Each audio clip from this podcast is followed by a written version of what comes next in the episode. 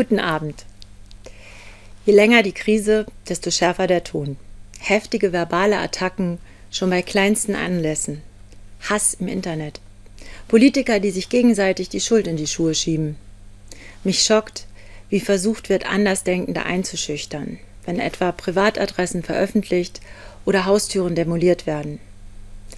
Ein Freund von mir hatte zu einer Demonstration für Reformen in seinem Herkunftsland aufgerufen. Seitdem wird er mit anonymen Anrufen bedroht. Und dann die gereizte Stimmung zu Hause.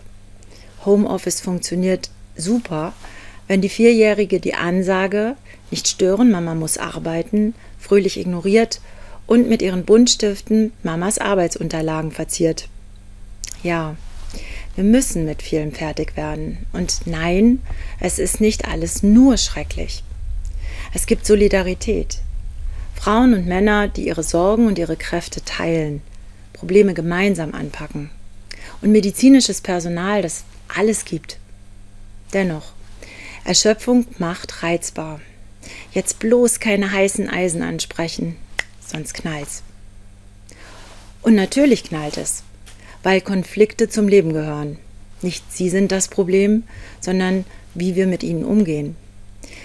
Wenn die Nerven blank liegen, tut mir Abstand vom Problem gut.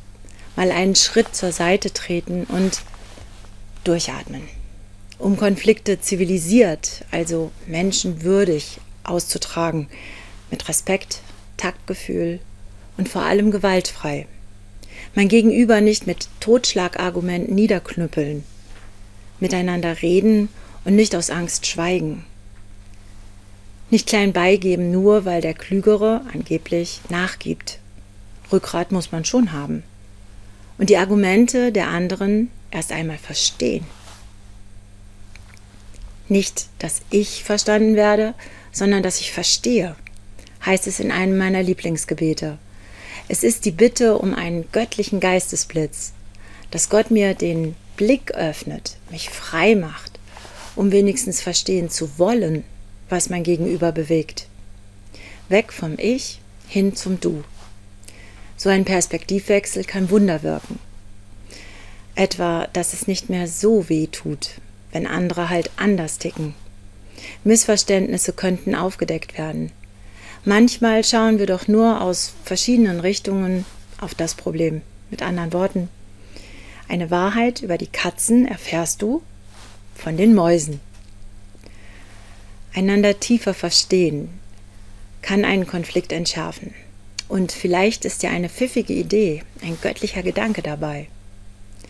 Mit dem Gebet, das Franz von Assisi zugeschrieben wird, wünsche ich uns allen einen friedvollen Sonntag.